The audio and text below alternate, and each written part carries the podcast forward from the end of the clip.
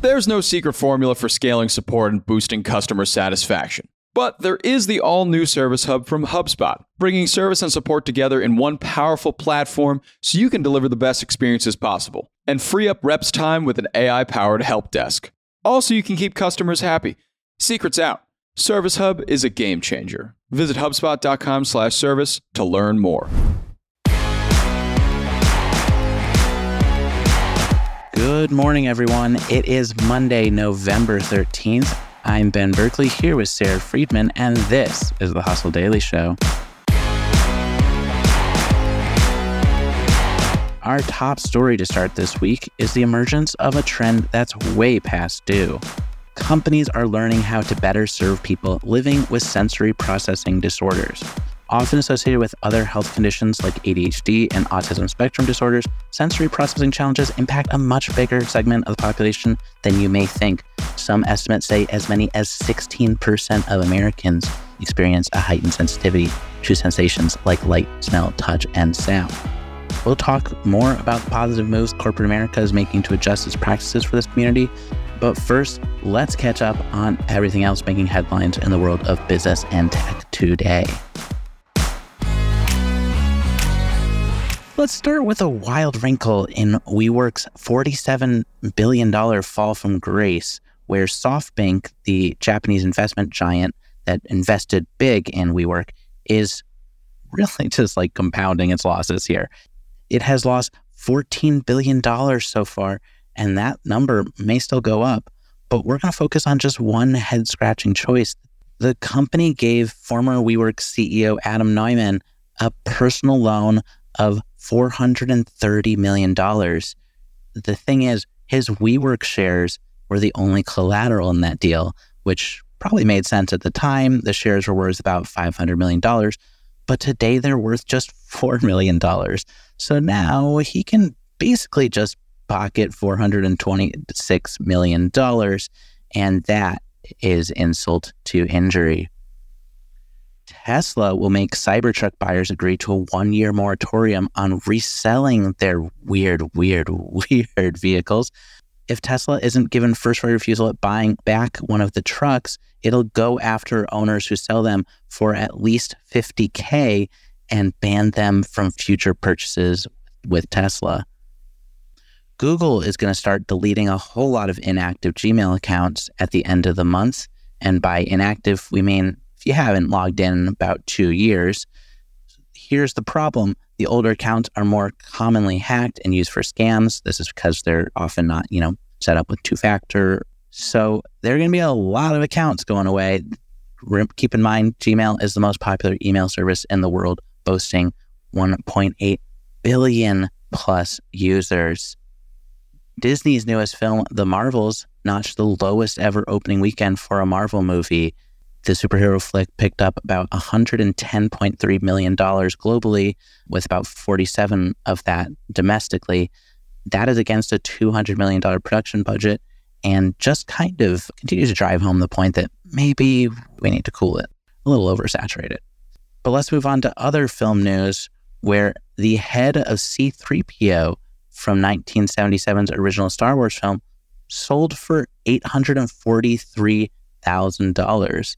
The prop was owned by Anthony Daniels, the actor behind the droid, and actually may have been purchased at a bit of a discount. Analysts did expect it to fetch up to $1.2 million. And one last thing here there are 600 or so Chuck E. Cheese family entertainment centers scattered across the world. They're in 19 countries, but soon only one location will feature the chain's classic animatronic band if you need to plan a pilgrimage to jam with Chucky and Jasper Jowls, or I can't even remember the name of all those guys in that band, that's going to be Northridge, California, which is going to have the one remaining band bedecked location. That's actually pretty close to me. And I don't know whether to be thrilled by this news or slightly unsettled that those guys are just going to continue doing their thing in perpetuity in my backyard. But we can talk about something else right now. Okay, let's move on to our top story today.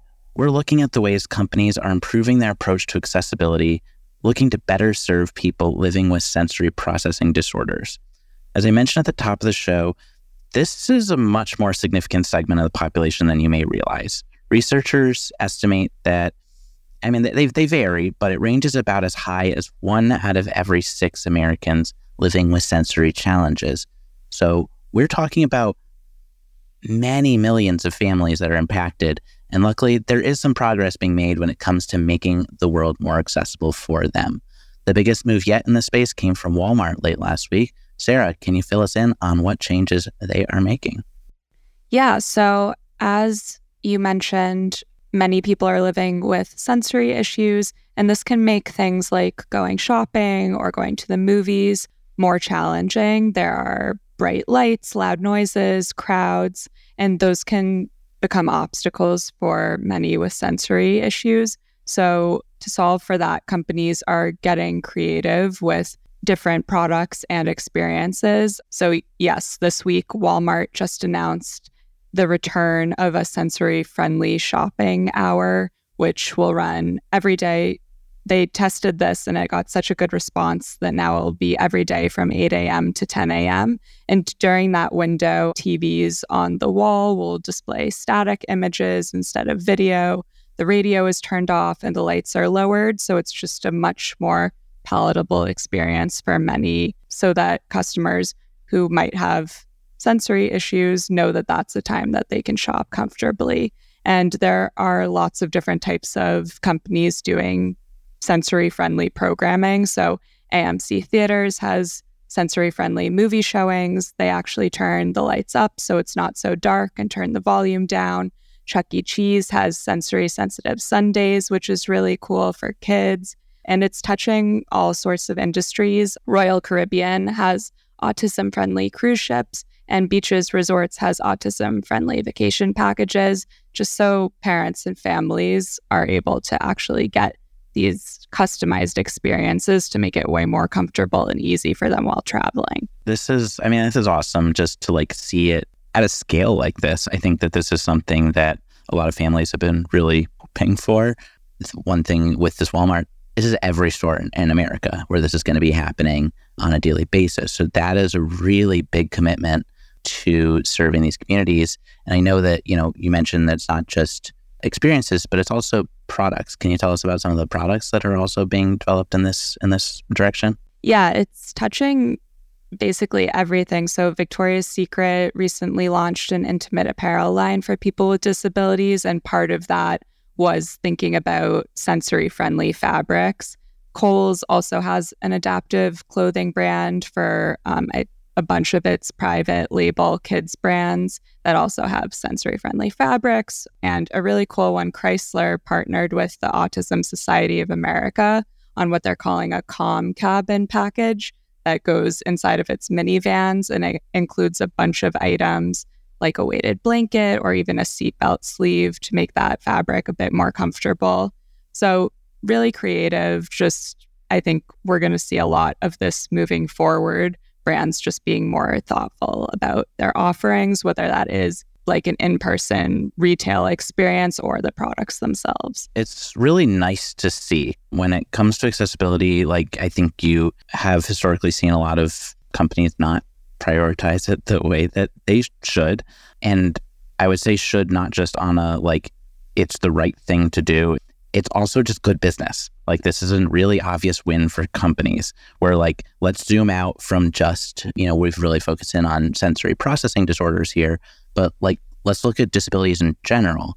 I think if the, the latest numbers I could find were about 27% of adults in the US live with some type of disability. That's more than one in four.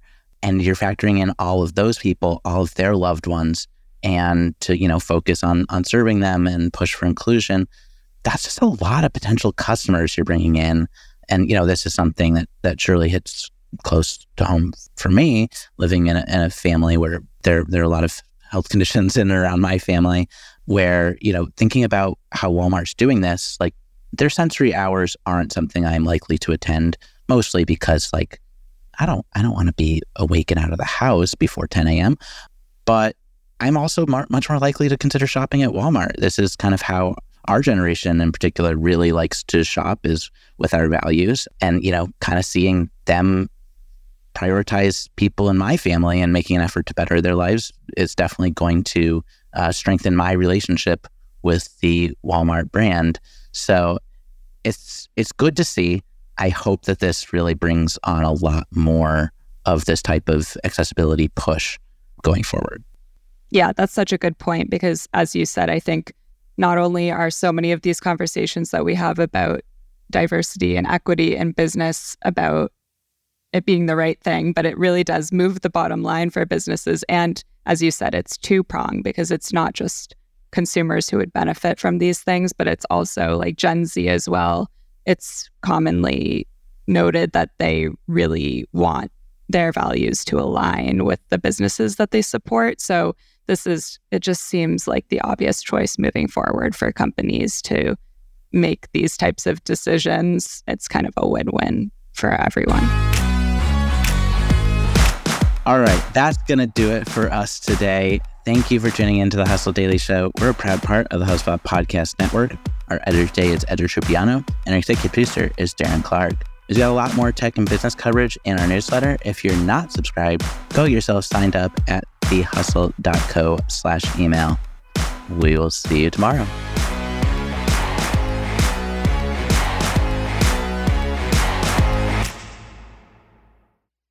Hey, everybody, I got a great podcast to tell you about. It's called Truth, Lies, and Work, and it's brought to you by the HubSpot Podcast Network, the audio destination for business professionals.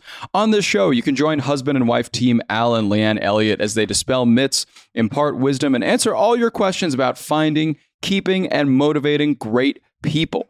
They actually just did an episode with John Smith, who is the manager and agent of famous Argentinian soccer player Diego Maradona. He talks about in this episode how he was able to manage the global superstar, athlete, celebrity that Maradona is and was. It's a great listen. You better get out there and check it out. And you can listen to Truth, Lies, and Work wherever you get your podcasts.